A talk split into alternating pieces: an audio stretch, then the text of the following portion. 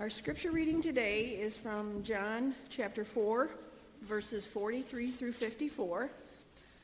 After the two days he left for Galilee. Now Jesus himself had pointed out that a prophet has no honor in his country. When he arrived in Galilee, the Galileans welcomed him. They had seen all that he had done in Jerusalem at the Passover festival, for they also had been there. Once more he visited Cana in Galilee, where he had turned the water into wine. And there was a certain royal official whose son lay sick at Capernaum. When this man heard that Jesus had arrived in Galilee from Judea, he went to him and begged him to come and heal his son, who was close to death. Unless you people see signs and wonders, Jesus told him, you will never believe. The royal official said, Sir, come down before my child dies. Go, Jesus replied, your son will live. The man took Jesus at his word and departed. While he was still on the way, his servants met him with the news that his boy was living.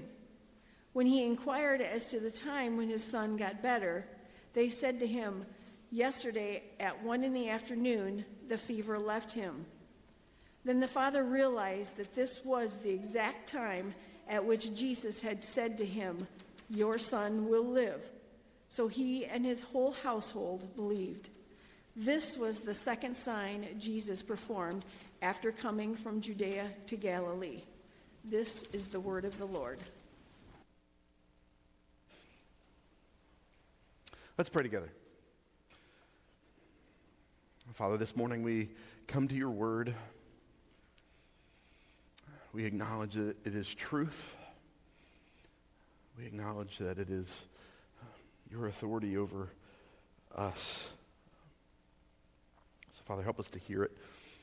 Help us to internalize it. Help us uh, to live it. And, Father, we know that we're not able to do this in our own power, Father, only through your Holy Spirit. So fill us. Use this time for your glory. In Jesus' name, amen. Okay, so random question. How many of you had a swimming pool when you were a kid? Like when you were growing up, you had a swimming pool? Like one that people would, would want to come to.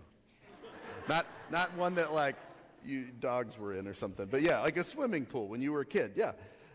So I've heard from people, I didn't have one as a kid, but I've heard from people who did that like it was, it was a real burden as, of, a, of childhood to have a swimming pool. Why? Why? You guys probably already know the answer, right? Because if you had a swimming pool as a kid, you never really knew who was your friend or not, right? You didn't really know. I know that for me and probably the rest of us in, the, in this room who had friends who had pools, right? It was a, always a tricky situation of, of how to, you know, interact with them because you'd be talking, hey, what do you want to do today? And you're thinking in your mind, I know what I want to do today, right? I want to go to your house and I want to swim. Uh, we should just do that every day. Why would we not do that all the time, every day? But, you know, you have to play it cool. Be like, I don't know. What do you want to do? I, I mean, I guess we could go to your house or we could go to mine. Or we could go to your house. That's fine. You know, whatever. Yeah, yeah. Maybe we should just go to your house. Uh, for, for those of you who had pools, you probably had like a hundred people constantly, you know, calling you or you know wanting to hang out all the time or maybe they would just show up i know people just would show up at, hey, can we, would be cool if we swim you know you, you would feel used by people, right? If you had a swimming pool or, or maybe something else cool, four wheelers or snowmobiles or I don't know what people would think was cool. But um, feeling used by people because they just want your stuff. They just want to swim in your pool. Most of us have experience with something like that of, of people who maybe we don't think are really our friends, but they are, are using us for one reason or another. Maybe they're, they're trying to get to somebody that we know or, uh, you know, whatever it might be. Uh, when I was a, a teacher, uh, in, uh, a high school teacher, I always used to tell the first kids who turned 16, hey, just be really careful, right? You're about to become the most popular kid in school. Right? You're going to have all these brand new friends, mainly because they're going to want you to drive them places. Uh, so just be really careful uh, with, with this newfound popularity of, of turning 16, right? Same idea.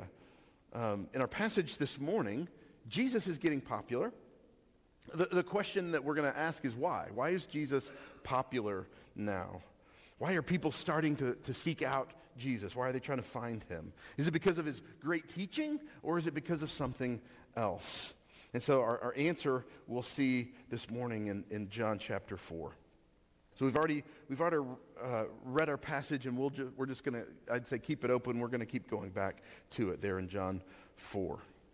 Our, our Lenten season uh, series is, is, going through the signs of Jesus in the book of John. And, and John tells us that there are these things that happen uh, that he, he makes careful note to write about uh, that he calls signs. They're, they're, sometimes they're, they're, they're, miracles, sometimes they're maybe not quite as miraculous, but, uh, but they are things that Jesus does, and his intention is for people to see something more.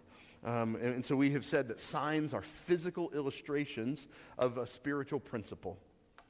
Jesus wants us to learn something deeper from, from these events, and, and, and our, our story already this morning is one of those signs. Last week we saw Jesus cleanse the temple, and we learned that Jesus is saying he's going to become the temple. He will be the place that houses God's glory. He is the place where God can be found. It's in Christ. Um, and so this morning I think we'll see another powerful truth as well. And so I want to just kind of work through the different parts of our story. And so we'll just begin at the beginning, which is verses 43 through 45. John 4, 43 through 45.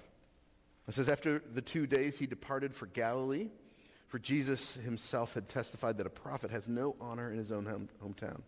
And so when he came to Galilee, the Galileans were wel- uh, welcomed him, having seen all that he had done in Jerusalem at the feast, for they too had gone to the feast. So let me just tell you that I'm convinced that one of the kind of the big lessons of our story this morning is that it's meant to be tied to the other events, uh, specifically in John chapter 4. And so if you, if you were to look back through, through this chapter, you see that Jesus leaves Judea, which is a, the area around Jerusalem, uh, because because there's too much commotion, because too many people are, are, are wanting to try to follow him, and he realizes that it's going to become this, this commotion. The, the, it's going to be a movement that he isn't wanting at this moment. And so um, he, he, Jesus is concerned about his hour, and he talks about that several times. And when, when he says, my hour you know, has not come yet, he's meaning his death, the time that he's going to be put on a cross for the sins of the world. And so he's going to leave that area for things to calm down. That's, that's why he leaves. And he goes through Samaria, um, which is an interesting choice. And, and we, we've kind of gone around the story of the woman at the well, but you've, you've probably heard something about it, right? The Samaritans were, were, were these people that the Jews didn't like. They saw them as traitors and, and, and unclean and all that kind of stuff. And, and so they would have normally traveled around that whole area and not gone through there he decides to do it. And so, um, you know, he encounters this woman, the Samaritan woman, and they have a remarkable conversation in most of John chapter 4. And so after that conversation, she comes to realize, hey, this Jesus is the Messiah. He is the Christ, as they'll call him, the Son of God. And, and, and he is the Savior of sinners. And so she goes and obviously goes and tells everybody that she knows about him. And, and the Samaritans are excited and they want to come and get to know him. And it says in, in that passage, uh, in, in 39 through 42, uh, it says, first they believed in him because of the woman's testimony. And then later, it says that they'll spend time with him. And, and, and, and they will come to have faith because they encountered him on their own. And so um, these Samaritans have come to a faith in Jesus. And so there's going to be this, this real contrast right here between the, the, this true faith that the Samaritans have because of their encounter with Jesus and, and the Galileans that, that, are, that are showing up and, and, and going after Jesus. It says because they've heard of his miracles. Okay? And so, um, it, it's, it, uh, it's my belief and, and, and, lots of others that, that, that Jesus is here making note of he's not going to have proper honor in his own hometown. People aren't going to come to have faith in him like the Samaritans just did. And, and they're going to simply welcome him because they can get him to do miracles. They're, they're excited that Jesus has shown up because they've heard he can do miracles. And so, so I think the, one of the big ideas is this comparison of faith, the faith of the Samaritans and the faith of, of the Galileans. Okay, so the next kind of movement of our, of our story is that Jesus receives a request for help. It's in verse 46. It, we read about it. Uh, it says, So he came again to Cana in Galilee, where he had made the water into wine. And at Capernaum, uh, there was an official whose son was ill. Um, Capernaum is, is, is located uh, at the, on the northwest shore of the Sea of Galilee. It's, a, it's about 20 miles from Cana. Um, Jesus w- will essentially make Capernaum his, his ministry headquarters, if you will. Um, and this, this, there's an official from there who comes to see him at Cana. And, and the official was, was we, we think, most likely somebody who was attached to the service of a, of a person named King Herod Antipas. Uh, uh, he was also called the Tetrarch of Galilee, um, and he was there from like 4 BC to 39. Herod Antipas wasn't a king. Um, he, I don't know, I guess he just let people call him that. It's like, you know, people you know who, some people call them doctor, and they're not really a doctor, and I guess he was okay, just okay with it. Um, but he's not a king. He's just kind of like a, a regional director, if, if, if, that's what maybe we would call him today. But he was definitely an influential person. And, and so this official probably works for him there at Capernaum. And so we find out this, this official's son is, is sick. Um, there, there's, uh, there's a note from, in, in the ESV study Bible that I actually think is, is kind of a helpful point. And so, so kind of hear this quote. It says, John shows Jesus bringing the gospel to a respected Jewish teacher in John 3, uh, which were the, for God to love the world, that's in the story with Nicodemus. So that's in John chapter 3. Um, and says, and then to an outcast Samaritan woman, so that's the beginning of John chapter 4, and then to an official working for the Roman government. So you've got Jew, Samaritan, and then probably a non-Jew working for a Roman governor. We're not sure if he was Jewish or not, but um, it says, and so by, and thus, by implication from these examples, to everyone in the world. Jesus is patterning his ministry about what he's come to do, and there's a global, a global message that he's sending. So part of that sign is that he's doing something bigger than anybody could have expected. Okay, so verse 47, it says, When this man, that is the official, heard that Jesus had come from Judea to Galilee, he went to him and asked him to come down and heal his son, for he was at the point of death. We're not told what the official knows about Jesus. Um, most likely, it was, you know, rumors and, and stuff like that. He had heard that Jesus had, had done some incredible things. Maybe he was able to heal people. That's, that's probably all this man knows. And so he, he's, um, he, he's going to go to Jesus because he wants a miracle. He wants a miracle uh, to heal his son. The, the, the, official did not go to Jesus because he thought that he was the Messiah, that he was the Christ, that anything to do with forgiveness of sins. He just, he just thought he could do something. Nevertheless, right, this official must love his son because he, he's going to desperate measures. He's going to a far off town to try to find Jesus, to see if he can, he can do anything. And so then we see this response from Jesus. Jesus said to him, Unless you see signs and wonders, you will not believe. I, I, want you to know that he says, uh, when he says you, it's a plural. He's talking to the whole crowd. He's saying, unless you people, not just this man, he's not just directing it at this guy. Um, he, he, he's talking to the whole crowd um, because it applied to them. Right? We just are told by John, they've come because they heard he could do miracles. And um, you know, that, that phrase signs and wonders in the Greek is, is, is kind of, a, is kind of a, a common phrase of like doing amazing things, right? So, so you know, the, the, um, it, it's kind of like saying, these, are, are you not entertained? Um, maybe some of you catch that reference. Um, it, it's, a, it's a critique that these people have just come to, to, to, be mar- to have something to marvel at right? They're just gawkers. They're there to see what's he going to do? Is he going to do something amazing? That's why they're there. They don't want Jesus. They don't want to know him as the Savior or the Messiah. They simply want miracles and benefits of Christ.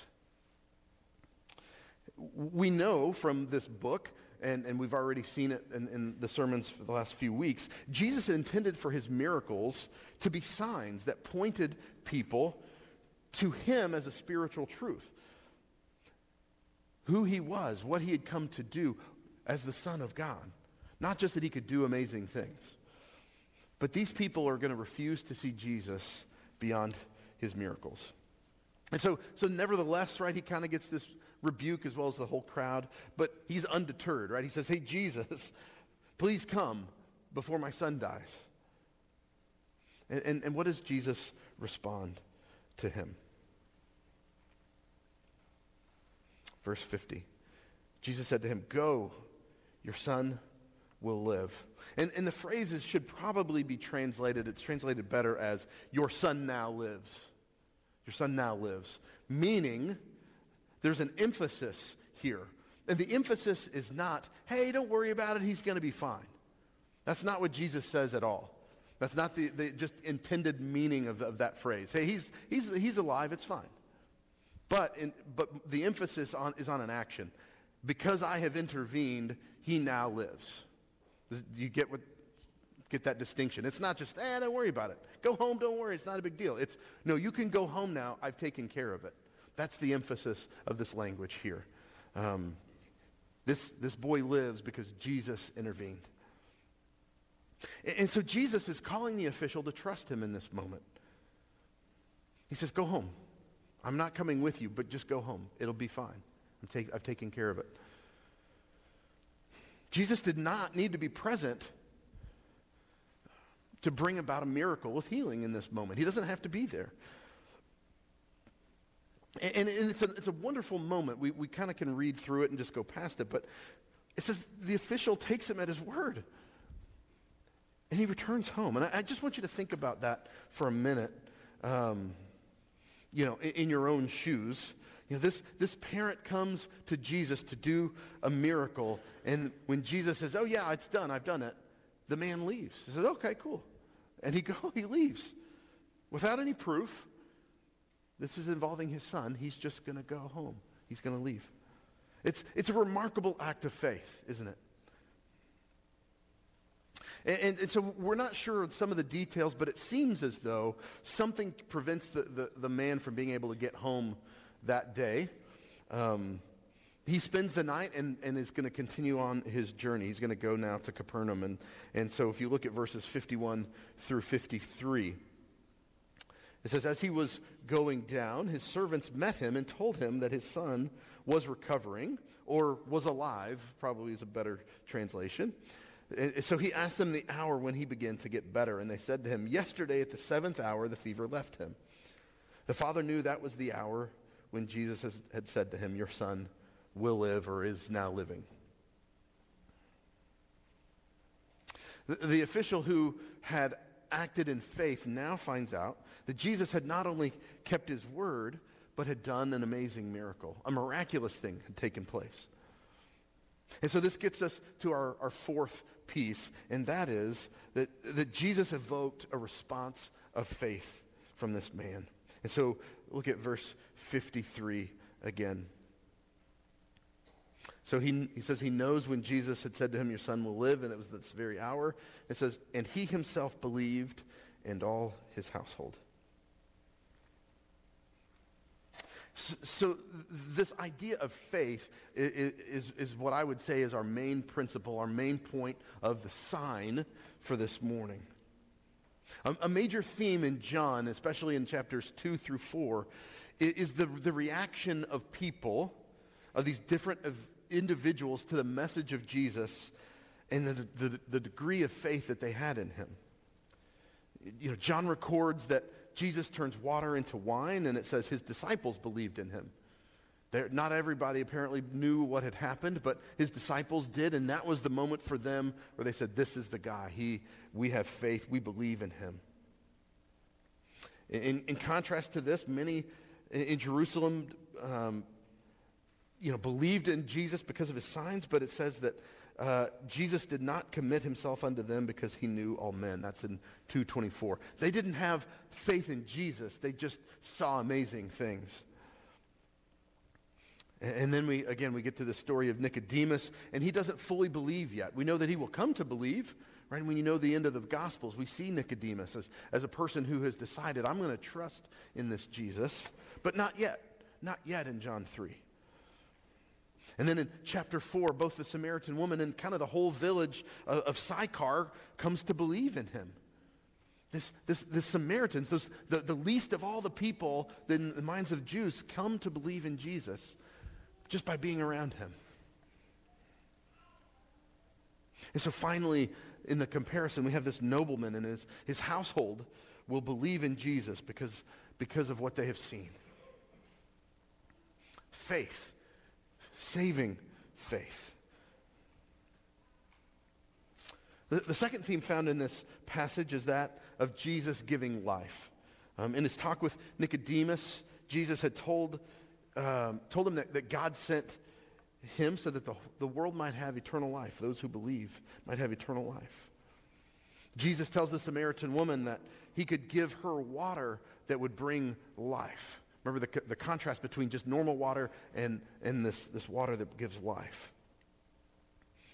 And, and finally, in the, in the healing of this official son, Jesus proves that he can, in fact, give life. And, and we'll see him do it again in the raising of Lazarus, which, which we'll talk about in a few weeks. And then finally, John concludes this, this story with the words in verse 54. Says, This was now the second sign that Jesus did when he, when he had come from Judea to Galilee.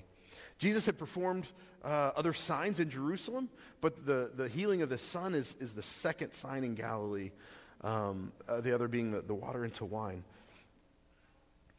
But, but this third sign teaches us that Jesus is the Son of God, right? They've, they've all been pointing at, at that, but that who can grant life by the word of his power. He can merely say it. Jesus doesn't have geographical limits to his power. He can simply say something and life comes. He can simply will it into effect. If you uh, remember at the beginning of the book of John, it says that Jesus is the Word, and the Word was what spoke the universe into existence. That's who we're talking about. So yes, he can heal somebody from 20 miles away. He, he doesn't have to spit to make mud, which, which makes some of these other stories of healings interesting, right? Why does he have these guys, you know, go wash in this pool and then do this, that, and all. When in, this story, he just says, yeah, I've already done it. It's in, in my head. I, I've healed him. He's done. He grants life by the word of his power. And, and the point of all the signs are to show who Jesus is. So if you, if, you, if you went and looked at John chapter 20, 30 through 31, it says this, Now Jesus did many other signs in the presence of the disciples, which are not written in this book. But these are written, pay attention, so that you may believe that Jesus is the Christ, the Son of God, and that by believing you may have life in his name. The point of all of this, the point of the whole book of John, is that you may believe that Jesus is the Christ, the Son of God, and that by believing you may have life in his name. That was the point. That was the point. He, he didn't just come to do miracles to heal people. He could have healed everyone on the planet, but he didn't. He came to do something, he said, more important than that. So that, that tells us that the most important part of this story is found in verse 53, where it says that he and his family believed. The, the word believed there is the same word. It's a specific word that's used that, that, that we talk about in, when, when somebody comes to a saving faith, if you will, a saving faith, meaning these people are believers. They are saved believers in every way that you would want to think of that in our you know, Christian nomenclature. They are saved believers, believers in Jesus. They're not just amazed at his miracles, they now have a saving faith based on the realization that he is the Christ, the Son of God, in whom they may have life. That's what's happened here. Yes, it was amazing that the official son was healed, but if that's all that had happened, it would still be a tragedy of a story for the official and his whole family. If they had not become spiritual believers in Jesus, they were still going to die an ultimate death. But something much, much bigger has happened in verse 53. Jesus' ability to heal the body is meant to point us to the truth that he is the only one who can heal our souls and give us eternal life. That's the big sign. I, see and hear a lot of Christians today who like what Jesus can do. And they talk about healing and they talk about breakthrough. They sing songs about how he helps them face their giants. And all that's great and all of it's true. But I, I, can't help but wonder if, if some of these are, are just like the Galileans. They love Jesus because he can do signs and wonders and cool stuff. But do they have faith in who Jesus is, not just his miracles? And if I turn the question, I have to ask myself that same one. Do you and I have faith in Jesus, or do we just like that he does cool stuff and, and can do you know, breakthroughs and miracles and healings? You know, if I'm, if I'm really honest, I can I, I marvel at the way that my faith can ebb and flow because of my circumstances. I can be really, really faithful to God when he's taking care of everything in my life and everything's going great. When when awful things happen, when, when, when things I don't want to happen happen in my life and in all around me, where, is it the same? Do I just want Jesus because I think he's going to bring me and my family health and wealth and good, good, you know, good life? What's the foundation of my faith? It needs to be John 20, 31 that you may believe that Jesus is the Christ, the Son of God, and that by believing you may have life, everlasting spiritual life in his name. This is the faith that God is calling us to have, not faith in his miracles, not faith in him doing amazing stuff. Oh yeah, he can do anything. He can do miracles. He can heal from afar. He can heal from anywhere. But the good that Christ has done should and will lead us to an unshakable faith that leads us to everlasting faith and everlasting life in him. Let's pray. Father, you, you sent your son.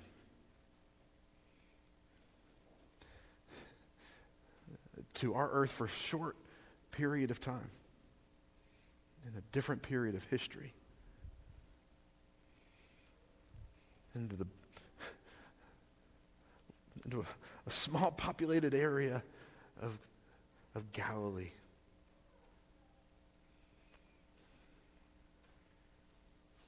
But he came for so much more than to be popular and influential and, and to fix everything and heal everything. He came for life and life eternal. That those the miracles he did, the signs he did would point them and us to something much bigger. Physical healing shows a, the, the ability for a spiritual healing. Father, we ask that here, that you would change us, that you would bring us life through your Son. And we would believe, believe in that and that we would be changed. We would be given new life in Christ.